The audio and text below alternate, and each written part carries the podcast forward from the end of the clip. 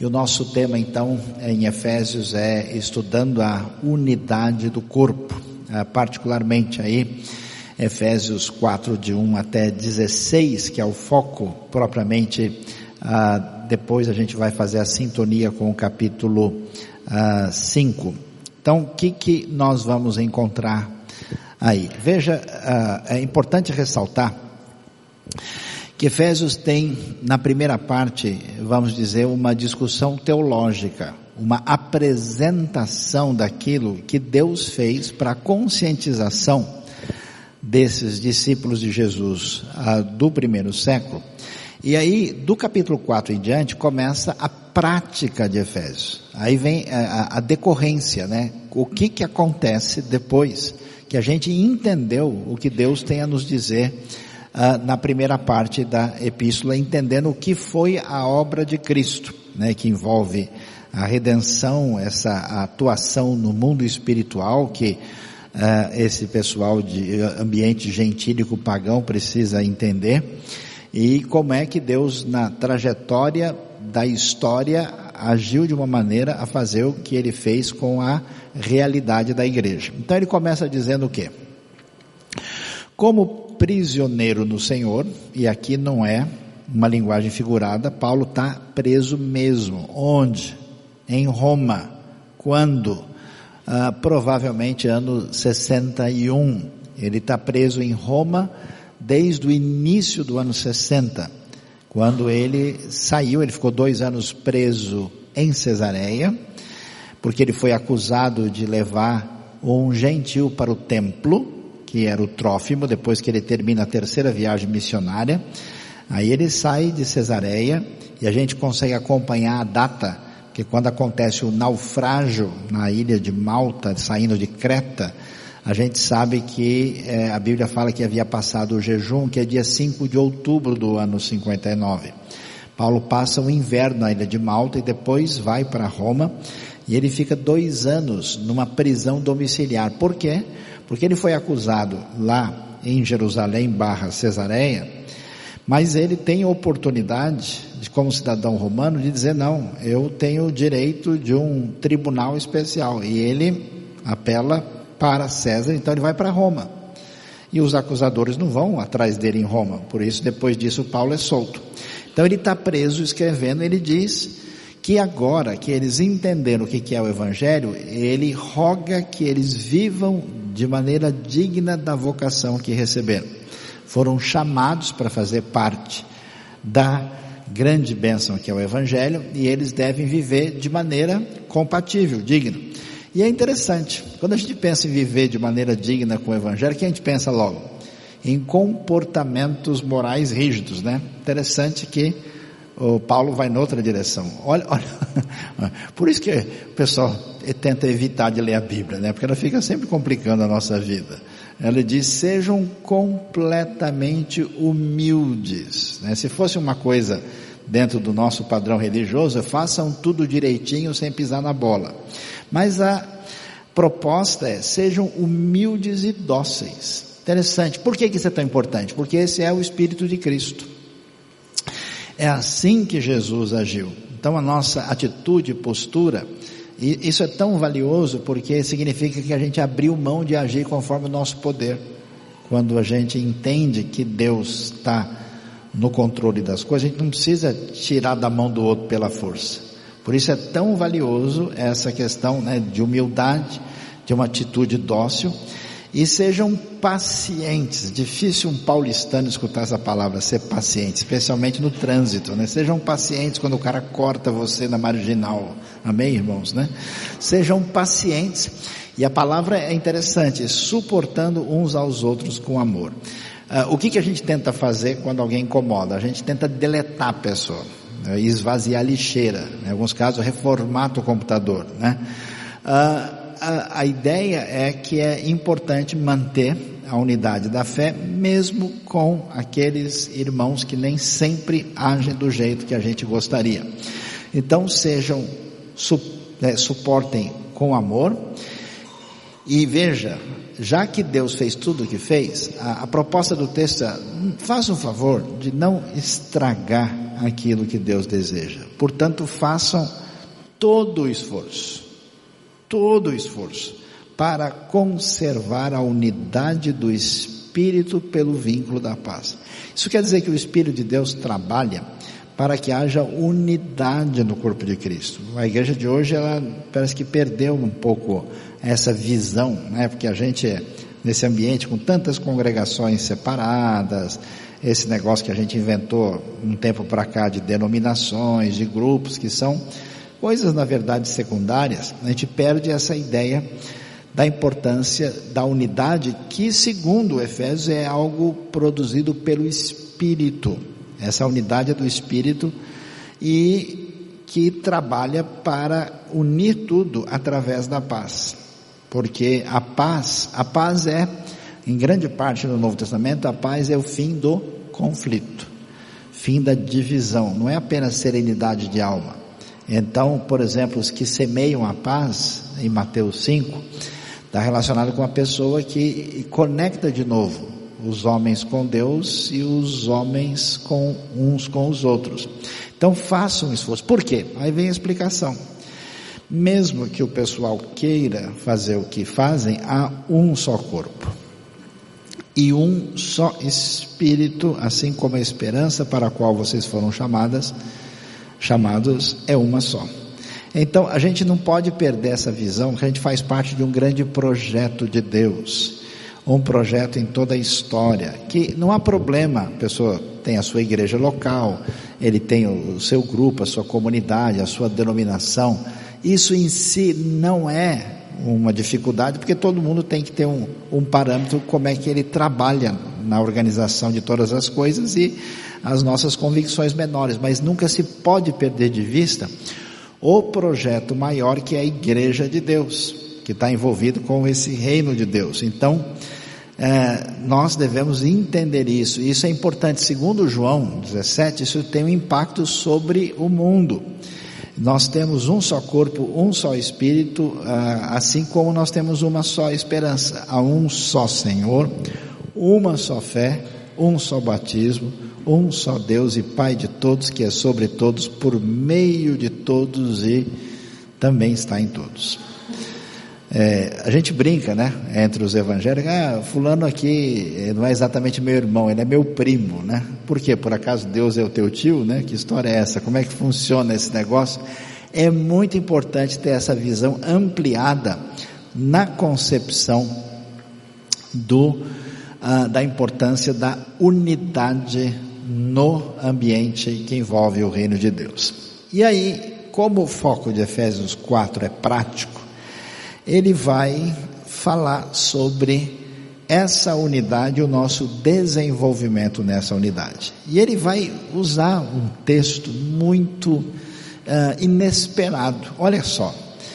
E ele vai dizer né, que a cada um de nós foi concedida a graça conforme a medida repartida por Cristo. Quer dizer, nesse projeto da Igreja de Deus, nessa realidade da unidade de uma só fé, um só Senhor, um só batismo, um só Deus Pai, Deus agiu de modo que Cristo repartiu essa graça para cada um, e aí as palavras importantes são a diversidade dentro dessa unidade. Veja, nós somos chamados para a unidade, não para a uniformidade. Não que as pessoas têm que ser tudo igual, tudo semelhante, pelo contrário. É importante que elas sejam diferentes. Por isso a graça é repartida diferentemente. E aí ele vai pegar um texto que vem do Salmo 68, que é um texto assim, é, absolutamente inesperado. Porque o Salmo 68 está falando do contexto em que envolve os conflitos que existiam no contexto do rei de Israel com as ameaças de destruição da promessa de Deus de manter a dinastia davídica, e às vezes nesse conflito se fala numa batalha onde acontece a vitória desse rei. Esse rei vence, e quando ele vence a batalha, o que, que ele faz? Ele leva os prisioneiros como sinal da sua grande vitória. Em Efésios, essa figura de vitória militar ela é retomada para fazer referência à grande vitória do projeto de Deus, que é a igreja que deve contemplar essa unidade, já que ela é corpo de Cristo.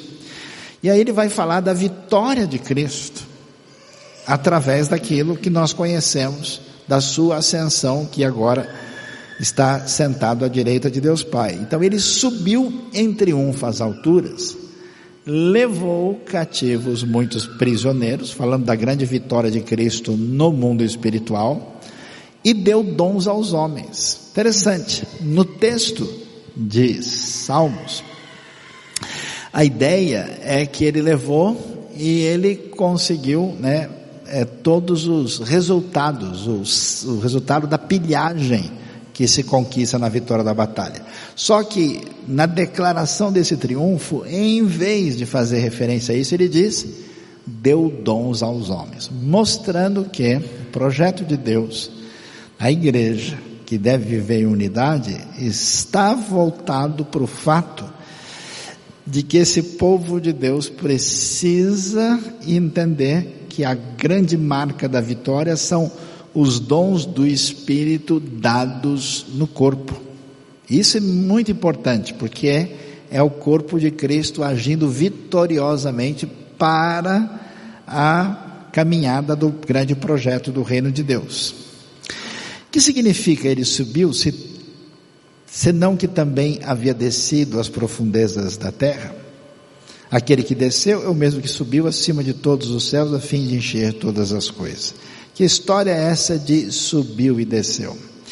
Essa desceu às profundezas da terra. Aí tem dois caminhos. Veja, na Bíblia tem algumas coisas que a gente lê e a, a gramática permite uh, uma leitura de uma forma e de outra. E algumas interpretações são legítimas do ponto de vista do que o texto está dizendo e do ponto de vista da interpretação fundamentada. Tem coisa que é maionese pura, não tem nada a ver com a realidade, a pessoa viaja.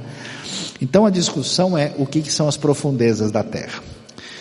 Uma explicação possível, que quando ele desceu às profundezas da terra, significa a vitória de Cristo anunciada no mundo dos mortos. Lembra que ele desceu e pregou aos espíritos em prisão, que aparece mencionado pelo apóstolo Pedro na sua epístola. Então isso significa que Jesus é vitorioso e a obra que ele fez, que se desdobra na igreja, envolve a sua ascensão e a sua descida para proclamar a sua vitória no mundo dos mortos, é uma possibilidade de interpretação.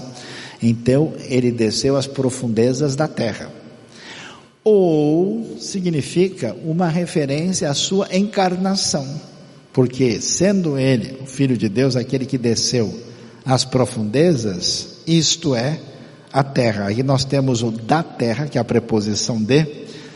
Agora, peço que vocês orem aí, isso tecnicamente é um genitivo, e os estudiosos dizem que pode ser um genitivo explicativo ou apositivo. Amém, irmãos? Quem foi abençoado, né?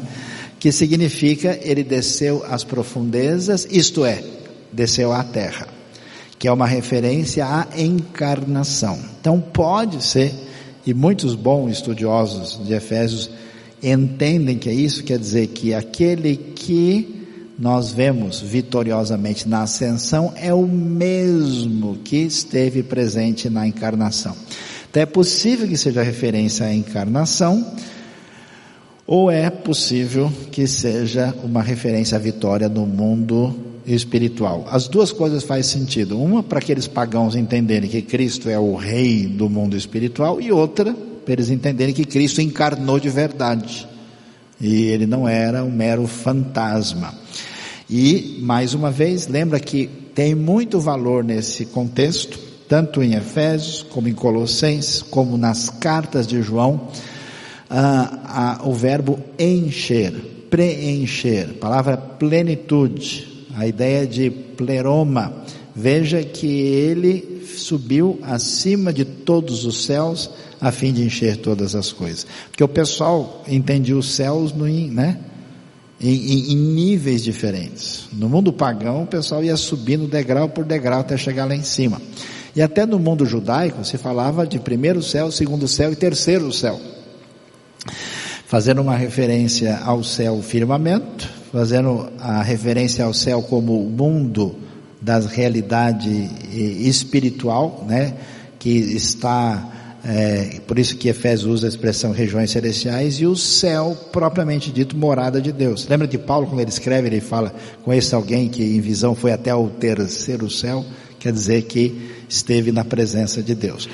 É, ou seja, ele subiu acima de todos a fim de encher todas as coisas, mostrando mais uma vez a glória e a grandiosidade da pessoa de Cristo. Falando sobre essa realidade dos dons, quer dizer, se Cristo fez tudo isso, a vitória para quê? Para que esse corpo fosse capacitado para agir semelhantemente a Cristo, na mesma atitude de humildade e docilidade solicitada lá no começo, que é exatamente estar disposto a servir no reino.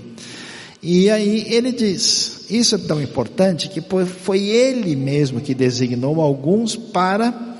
E aí vem uma menção de alguns dons que estão presentes no Novo Testamento, na história da igreja. O primeiro que aparece aí são apóstolos, depois profetas, em seguida evangelistas e depois pastores e mestres. Algumas pessoas tentam separar, pastor é uma coisa e mestre é outra. No Novo Testamento é improvável que isso tenha esse significado. Primeiro por quê? Porque você não encontra nenhuma referência a mestre sozinho, isolado do ministério pastoral no Novo Testamento. É, segundo, que uma das funções mais significativas e importantes do pastor era ensinar. Então não se acredita que a igreja tinha um pastor e tinha outro que era mestre. Era o pastor mestre. Então é provável que aqui nós temos quatro categorias que a gente já vai falar sobre elas. E qual que é o foco? O objetivo dessas pessoas que envolvem aqui os apóstolos, profetas, evangelistas e pastor mestre é fazer o quê? Preparar os santos para a obra do ministério. Provável que preparar os santos está mais ligado a esse ofício ou esse dom do pastor mestre, ou seja, para que o corpo de Cristo seja edificado. Para quê? Até que todos alcancemos a unidade da fé e do conhecimento, porque lembra, o assunto lá é unidade. Importante a gente ter uma atitude semelhante à de Cristo, entenda a grandiosidade do projeto de Deus e se deixe usar no seu dom para alcançar isso. Para alcançar a unidade da fé e do conhecimento, isso se dá através do papel que os dons têm na igreja. Que a igreja deve crescer na direção da unidade através desse serviço que é dado pelo Espírito para a unidade. Daí você começa a descobrir que as pessoas que servem, elas caminham na direção de fortalecer a unidade. E é interessante que uh, isso deve ser feito para até que todos alcancem a unidade da fé e do conhecimento do Filho de Deus. É interessante a palavra conhecimento sendo utilizada aqui no exercer dos dons. Quer dizer que a gente não aprende só porque estudou e colocou na cabeça. Tem que ser através desse processo de exercício. E isso leva a gente para onde? Até a gente chegar à maturidade, atingindo a medida da plenitude de Cristo. Qual é o desafio que os Efésios têm nesse mundo pregnóstico? Você precisa alcançar a plenitude. A plenitude você alcança através de rituais especiais, de gente que está numa categoria mais elevada, Colossenses que está no culto dos anjos, que é meio esotérico assim, e aí a proposta de Efésio, a, o caminho da medida da plenitude de Cristo se dá pelo reforço à unidade que se faz pelo exercício dos dons. E aí você chega à maturidade. Porque a gente não entende muita coisa a não ser através da caminhada. Você só só desenvolve paciência vivendo junto com uma pessoa e tendo que ceder aqui e ali, tendo que trabalhar em conjunto, né? E tendo que ceder e aprender e se desenvolver nessa caminhada. E por que que isso é tão importante? Esse caminho de unidade, cujo segredo é o desenvolvimento dos dons que nos levam à direção da maturidade, o propósito disso é que não sejamos mais como crianças, levados de um lado para outro pelas ondas, nem jogados para cá e para lá por todo o vento de doutrina e pela astúcia e esperteza de homens que induzem ao erro. Interessante isso. A gente não faz essa conexão. Você acha que uma pessoa está fazendo uma coisa errada por ignorância, porque ele não aprendeu, que ele estudou pouco, escreveu salvação com C cedilha, então é só você dar uma surra nele e mandar ele estudar de novo. Dá um livro para ele que ele toma vergonha e aprende. É interessante que a caminhada na direção de uma proteção contra a heresia, contra o ensinamento errado, está ligado ao valor da unidade e ao exercício dos dons. Porque a gente descobre que a heresia não é apenas um problema de conhecimento, é uma doença, enfermidade espiritual que começa numa direção, numa dimensão da espiritualidade da pessoa, que envolve a recusa de servir, que envolve o seu, a sua desconexão com o corpo. Por isso que a palavra heresia, que a gente entende como erro doutrinário, significa literalmente divisão, ruptura. É, a, a ideia é um pouco mais profunda do que a gente imagina. Portanto, tome cuidado, porque se você se tornar refém de si mesmo, abrindo mão da importância da unidade, do espírito dócil e do espírito de Cristo e de servir, facilmente você vai ser enganado. E por quê? Porque todo mundo que prioriza a si mesmo vai cair no conto do vigário. Toda vez que você quer levar muita vantagem, o sujeito engana você. Isso é, isso é, isso é básico. Quando você se prioriza, é assim que, se, que funciona a técnica da propaganda perigosa que trabalha com egoísmo humano. O sujeito acha que vai ser. Por isso, ele é levado pela astúcia e esperteza de homens que induzem ao erro. Porque dentro dele ele já tem uma inclinação que é uma inclinação diferente do Espírito de Cristo, diferente da unidade do corpo, diferente de servir através dos dons. Quando alguém trouxer aquele discurso, o cara, olha, é isso mesmo, aí ele entra numa espécie de ensinamento maluco que leva a pessoa para lá para cá e ela se complica. Em vez disso, devemos fazer o que? Seguir a verdade. Como? Em amor. Esse é o grande desafio. Tem gente que é amoroso demais. Ah, tudo é maravilhoso, está tudo certo. Vem cá, meu querido. E a pessoa não tem bom senso. Ele, né, oferece veneno de cascavel para o irmão. Não, mas se você tomar com amor vai dar tudo certo. Não, não vai. Errado é errado, certo é certo. Não adianta, né, você confundir ser educado e bonzinho com a verdade. Tem coisa que, por mais que você queira ser educado, não está certo.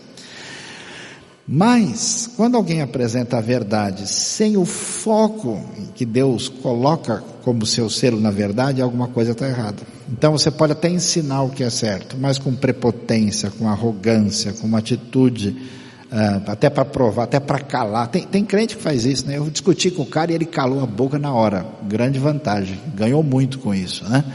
Então, antes, seguindo a verdade em amor, somos chamados para crescer em tudo naquele que é a cabeça Cristo. Então, é necessário sempre não abrir mão desse equilíbrio de amor com verdade e crescer e esse Cristo que é o cabeça, dele todo o corpo ajustado e unido pelo auxílio de todas as juntas, cresce e edifica-se a si mesmo em amor, na medida em que cada parte realiza a sua função. Percebe, o que existe em Efésios é a academia da fé. Todo mundo exercitando o dom para que o organismo funcione bem. Qual que é o grande problema que a gente tem é, na nossa tradição religiosa evangélica mais recente. A gente tem uma ideia assim, que eu vou domingo, eu escuto uma mensagem, e aí eu volto para casa e depois volto para reabastecer o tanque. Você é chamado para servir com aquilo que você tem no corpo. Você precisa estar envolvido em algum projeto do reino, para você ser canal de bênção na vida de qualquer pessoa. Não pode ficar só olhando, só na contemplação. Então, cada parte realiza a sua função. A unidade é uma das coisas mais valiosas no Novo Testamento, não só em Efésios, mas está ligado com outras partes. Por exemplo, quando Jesus vai orar pelos discípulos e vai mostrar que o seu grande desejo diante do Pai pelos discípulos é que haja uma verdadeira união entre eles. Aliás, eles vão, o mundo vai saber que eu fui enviado do Pai quando vocês tiverem amor uns pelos outros. A igreja primitiva em Atos mostrou uma unidade incomparável. Interessante. Hoje a gente fala muito do poder do Espírito, é uma coisa que confunde sempre a minha cabeça. Quando parece que o Espírito se manifesta com força, aí começa a ter mais divisão e ruptura. No Novo Testamento acontece o contrário. O poder do Espírito leva as pessoas a serem mais dóceis, humildes e tolerantes à unidade maior. Você vê em Atos 2, é um negócio de louco atinge a comunidade de fora por causa disso. A unidade é fundamental. O Pentecoste, por exemplo, que é a marca dessa unidade, o que, que ele mostra? Mostra para gente o contrário da Torre de Babel. Na Torre de Babel, tudo que era unificado por causa do pecado ficou separado e diversificado. No Pentecoste, inverte. Toda a diferença de etnia e de língua fica em segundo plano e todo mundo se entende. A igreja é um corpo em Cristo. É, ela não é nem. Ela, veja, o problema do corpo é que o corpo está tudo interligado. A ideia de unidade é extremamente forte. Quebrar unidade no Novo Testamento é sério e é descrito como um pecado. A gente pensa sempre em pecado como fumar, beber, usar droga, qualquer pecado sexual, qualquer pecado que envolve dinheiro, isso que são coisas que a gente considera sério. No Novo Testamento, a ruptura da unidade, a falta de perdão é algo muito complicado. Paulo, como a gente viu, afirma que só existe uma fé, um só Senhor, um só batismo. Um, dos maiores apertos que eu tive na minha vida, conversando com uma pessoa num país da Ásia falando comigo, ele disse: não é possível que os cristãos acreditem no livro deles, porque eles, está escrito lá que existe uma só fé, um só Senhor, e eles têm tantos grupos diferentes que vivem brigando e discutindo entre si. Então nem eles não acreditam nisso, querem que a gente acredite. Isso é muito complicado. E Cristo Jesus, no desfecho, ele vem buscar uma só igreja. Ah, só vai aí, BNU. IBNU vai ficar de castigo, não vai, né? Como assim? Não, só a igreja batista, da convenção ainda, se for a outra não pode, né? Não, não, só a igreja mais séria. Isso faz parte da história humana, isso é secundário. A igreja é uma só. Quem é a igreja? Todas as pessoas que são de fato discípulos de Jesus na história, pertencendo aos mais grupos distintos que possam ter existido. Por isso Cristo vem buscar a noiva, né? Mas do jeito que é, ele vem buscar alguém preparado com uma festa junina, né? Com a cara toda pintada diferente, com o vestido rasgado. É, a, a, noiva que o pessoal está tá tentando preparar é essa. Não é o caso. Apocalipse reforça isso. A unidade é extremamente importante. É muito valioso entender que essa unidade, veja, para a gente não confundir as coisas. A unidade não exclui diversidade.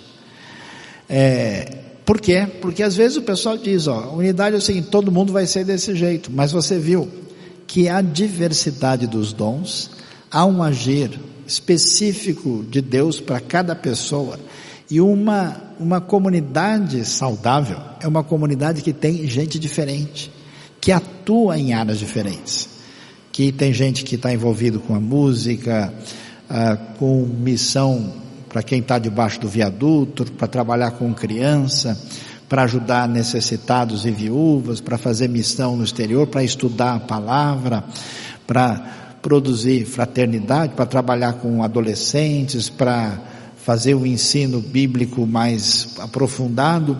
Então, a diversidade humana permanece apesar da unidade da igreja. Você não, só você pode ser você. Então, olha que pensamento profundo, né? Então seja você, né? Porque ninguém pode ser você.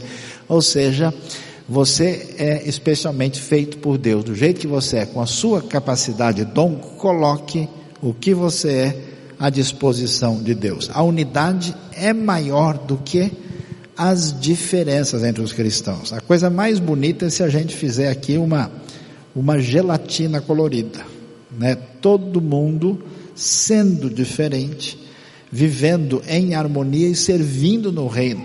Porque quando isso não acontece, uma igreja corre o risco de ser uma igreja monotônica, onde só se enfatiza uma coisa, onde as pessoas só pensam de uma maneira, onde todo mundo tenta ser é, uma reprodução de um ou de alguns líderes sem se desenvolverem dentro dessa eh, diversidade bonita. Veja que quando o Espírito ah, cai no Pentecostes, você viu lá o que acontece? Acontece sonhos e visões que envolvem quem? Homens e mulheres. Envolve filhos e filhas. Envolve os anciãos, os mais idosos e os jovens os que são livres e os servos. Ou seja, a proposta é que o Espírito, ele está atuando em todo mundo. Isso é tão revolucionário que essa é a verdadeira democracia que só na Bíblia você encontra. A ideia nossa é sempre tentar colocar as pessoas em patamares espirituais elevados nessa mistificação. Mesmo um pastor, quem é o pastor? Pessoa comum. Ele não é ninguém acima de ninguém, é alguém que tem um dom. E as pessoas todas têm dom, todo mundo é chamado para servir naquilo que pode oferecer. Então, no, na Bíblia não tem esse caminho de burocratização espiritual. O Espírito vem sobre todos e todos são chamados a desempenhar o seu papel no reino. Agora, é claro, bom, falou em unidade, então está tudo certo, tudo bem, a gente vai aceitar todo mundo, do jeito que tiver tá bom, é assim? Não, por quê? Porque a gente sabe que a unidade do corpo físico também não aceita qualquer coisa, né? Por isso que a pessoa passa por uma operação cirúrgica, por exemplo, né? Por isso que ele toma remédio, por isso que ele faz certas coisas que tem alguns elementos que entram no organismo, eles prejudicam. Tem uma frase interessante em Atos, que quando morre Ananias e Safira, com o juízo de Deus, a frase diz que dos demais ninguém ousava a se unir aos discípulos porque em toda alma havia temor. Quer dizer que a igreja pode correr o risco de ter uma unidade perigosa quando os seus propósitos se perdem e ela vira outra coisa. A igreja pode ser um lugar de massa de manobra de interesses políticos, de interesse financeiro, de interesse de outra natureza que tenta levar o grupo para uma finalidade A, B, C, A, B ou C, perde a sua importância maior. E o que, que a Bíblia diz? A Bíblia diz que chega um momento em que a gente tem que entender que aquela unidade não é aceitável. Por exemplo, os que viviam explicitamente em pecado sem arrependimento não eram tratados como pessoas unidas ao corpo. 1 Coríntios 5 fala do sujeito que vivia com a sua madrasta e Paulo diz que ele deve uh, ser repreendido pelo seu procedimento. E diz, olha, claramente que ele deveria se afastar do corpo para tentar recuperar este homem da sua postura. Não há união com quem prega uma doutrina diferente. Ah, vamos fazer uma parceria entre a EBNU e as testemunhas de Jeová. Não, não dá. O pensamento é totalmente distinto. Não tem como você, em nome da unidade, aceitar qualquer coisa. Existem limites doutrinários essenciais dos quais a gente não abre mão e não pode abrir mão em nome de unidade. As cartas do Novo Testamento são escritas para corrigir erros doutrinários e teológicos sérios que precisavam de correção e não de concordância. E aí, como eu mencionei, Atos 5,13, o temor impediu a união indesejável daqueles que não são da igreja. O perigo da igreja virar refém do marketing é que ela chega um momento em que ela tipo aceita qualquer coisa para estar tá bem com todo mundo, para ganhar alguma vantagem com isso, ela perde a sua legitimidade e a sua condição de igreja séria. Mas a unidade é muito importante. Tanto é que ela deve ser o alvo dos verdadeiros cristãos, porque foi isso que Jesus pediu em João 17. Ele, que eles sejam um, para que o mundo saiba que tu me enviaste. Então esse deve ser o desejo e a intenção da gente estar tá, não necessariamente em uniformidade, mas em unidade na igreja local, na comunidade maior a que a gente pertence e entre os irmãos no reino de Deus. Então, pensando nisso, vamos dar uma olhadinha nos dons do Espírito Santo. Uma expressão muito boa que o Wayne Grudem, que é um teólogo sistemático que tem muita coisa a contribuir, ele diz o seguinte: dom espiritual é qualquer talento potencializado pelo Espírito Santo e usado no ministério da igreja. Por que, que eu acho tão boa essa definição? Porque quando a gente pensa em dom espiritual, a pessoa pensa que está desconectado da sua personalidade. Ele acha que assim, ele não tem dom nenhum, ele se converte a Deus, manda um raio, aí ele começa a ter dom. Mas a ideia não é essa. A ideia é que o Deus que atuou na redenção é o Deus que criou você. Então, o seu talento natural, a sua base, onde Deus trabalha, ele é esse talento agora potencializado e muitas vezes direcionado pelo Espírito Santo e que é usado no ministério que a igreja faz. E aí nós temos algumas listas de dons no Novo Testamento. Romanos 12, 1 Coríntios 7, 12 e 14 e Efésios 4 que nós lemos são as listas principais, já mostrando para nós como dons são tão importantes. Nós temos uma ou duas mensagens sobre dons no nosso canal que a gente aconselha você também acompanhar. Os dons espirituais são concedidos para o crescimento espiritual da pessoa que exerce esses dons, mas também para a expansão do evangelho. Eles servem para fazer com que o reino avance. Ninguém recebe todos os dons, a diversidade de dons é muito importante, gera essa coisa bonita que é a cooperação mútua. Quando uma pessoa é servido por um dom e ao mesmo tempo serve com outro. O melhor dos mundos é você estar na comunidade da fé crescendo, sendo abençoado pelo exercer de dons de algumas pessoas, e ao mesmo tempo você, através da sua vida, dos seus dons, sendo canal de bênção e servindo outras pessoas. Portanto, os dons existem para servir. Servir quem? Em primeiro lugar, ao Senhor. Os dons envolvem uma atitude, né, que tem a ver com essa questão cultica, é uma maneira de adorar. Também aos outros crentes, aos irmãos, aqueles que fazem parte, e também aos que não são crentes. Isso é uma coisa interessante, pessoal, às vezes uma discussão tão boba. Por que que a gente vai fazer uma ação de qualquer natureza que beneficie pessoas não crentes? Porque a gente mostra a graça de Deus de maneira concreta.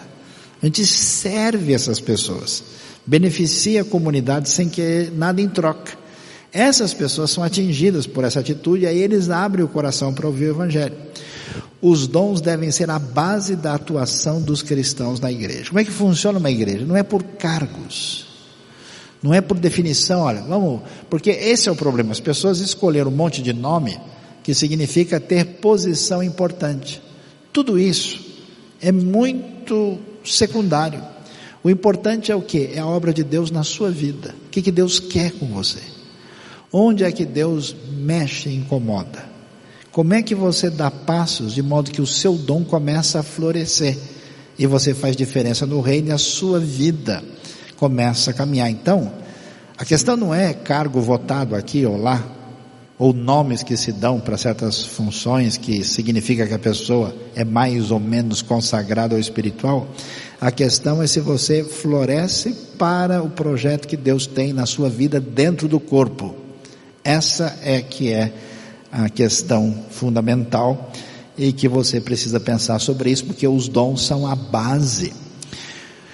O que, que aparece em Efésios 4, como nós vimos?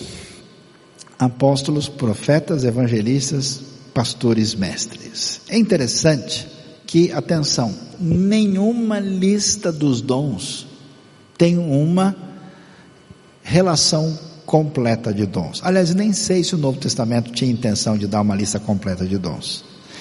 Sempre as cartas são circunstanciais, elas estão respondendo a demandas específicas. Então, é mencionado aqui, aqui são dons ligados a ministérios extremamente importantes. Aparece apóstolos, claro, por causa dos doze dos apóstolos que são os o emissários oficiais da mensagem de Jesus, e nesse sentido nós não temos mais apóstolos.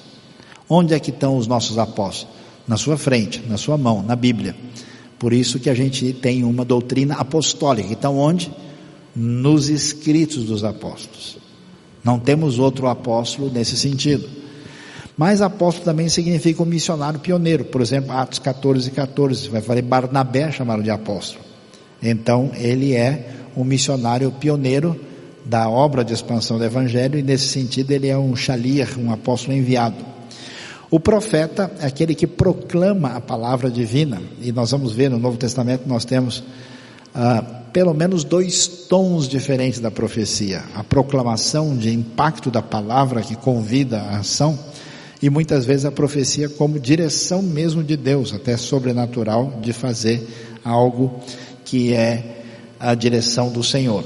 O evangelista que dispensa explicação, né? E o pastor mestre que é a pessoa que tem a liderança da comunidade, que tem a responsabilidade do cuidado e principalmente do ensino naquilo que Deus apresenta. E aí é importante entender o que é um pastor. Pastor tem sido entendido como uma pessoa legal, que está sempre disposto a dar um abraço quando o meu time perde, e não é o dele, né? Aí fica mais fácil. É uma pessoa que é de bom coração e que quando a gente está num aperto a gente chama, ele faz uma oração e dá um abraço. Isso faz parte, vamos dizer, do cuidado pastoral. Mas o pastor não é simplesmente uma pessoa que funciona como um capelão. Também não é um CEO de empresa que fica eh, dando aulas de administração para as pessoas e constrói um monte de coisa. Também não é uma espécie de filósofo falando coisas difíceis que ninguém entende. A função do pastor, como a gente viu aí, é preparar os santos para a obra do ministério. Ele funciona como um mobilizador dos dons a partir do ensino bíblico. A figura do pastor em Efésios é, o objetivo é que todos passem a servir e amadureçam. A figura é parecida com um técnico de futebol. A ideia é, não é que o, porque muitas, para muitas pessoas o pastor é um, santo homem de Deus, né? é um varão abençoado, uma pessoa meio inacessível, é até engraçado, as pessoas vêm falar com você, fala normal. Depois que você fala que você é pastor, a pessoa, oh, desculpa, não sabia. Ele cumprimenta de novo, pede desculpa. Começa a falar difícil, fala evangeliquez, né? Começa a falar versículo na tradução antiga, porque agora ele entrou, né? Contato com alguém sagrado, né? Não, mas é, às vezes a pessoa fala assim, não, eu, eu preciso trazer a roupa de uma pessoa para orar, mas tem que ser por um pastor, né? porque a oração do outro não chega. O pastor tem fibra ótica espiritual, né? Essas coisas não aparecem no Novo Testamento. A ideia é exatamente que ele, conhecendo a palavra de Deus e sabendo direcionar as pessoas, vai ajudar as pessoas a crescerem em maturidade. Então não é para a pessoa centralizar a sua vida no ungidão do Senhor, mas elas conseguirem caminhar pelas suas próprias pernas, desenvolver e serem canais de bênção, para que o reino tenha muita gente servindo e não um monte de gente assistindo ou uma espécie de astro espiritual fazer as coisas. Não é assim. Não funciona dessa maneira. E pensando sobre os dons, como a gente mencionou, a lista que nós temos e as outras listas também, elas não pretendem ser exaustivas. Elas são contextualmente delimitadas, estão respondendo perguntas. Porque às vezes o pessoal é, lê e, e, aí ele acha, não, só tem esse. Eu já vi falando, não, não, não tem esse tipo de dom no Novo Testamento. Ah, não, não existe músico na, no Novo Testamento. Não tem dom de pianista. Isso está amarrado. Queima ele, Jesus. Mas qual que é a questão? A questão é que existe dom voltado para a área de servir, para adoração e de ensino. Essas atividades se encaixam nessas macro áreas. Alguém pode ensinar como? Dando aula. Mas pode ensinar fazendo história em quadrinho. Pode ensinar fazendo um, um filme, uma curta-metragem.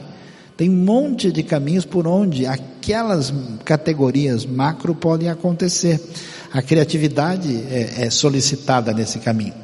Então, os dons não pretendem ser exaustivos, mas é importante observar que existem dons diferentes no Novo Testamento. Há dons que parecem ser ministérios ligados ao dom natural que se desdobra numa espécie de ministério. Por exemplo, o próprio dom de ensino.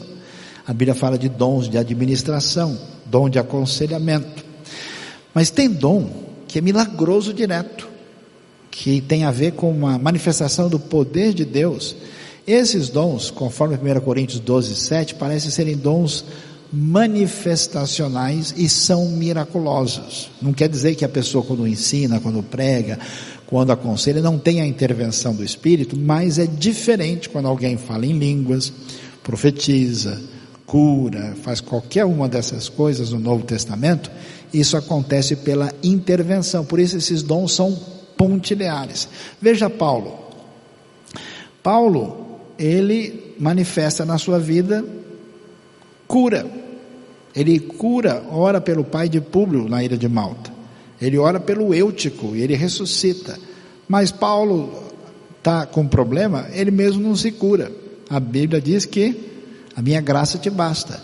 O Trófimo ele deixou doente em Mileto. Então você vê que esses dons não estão no controle da pessoa para ela fazer o que ela quer.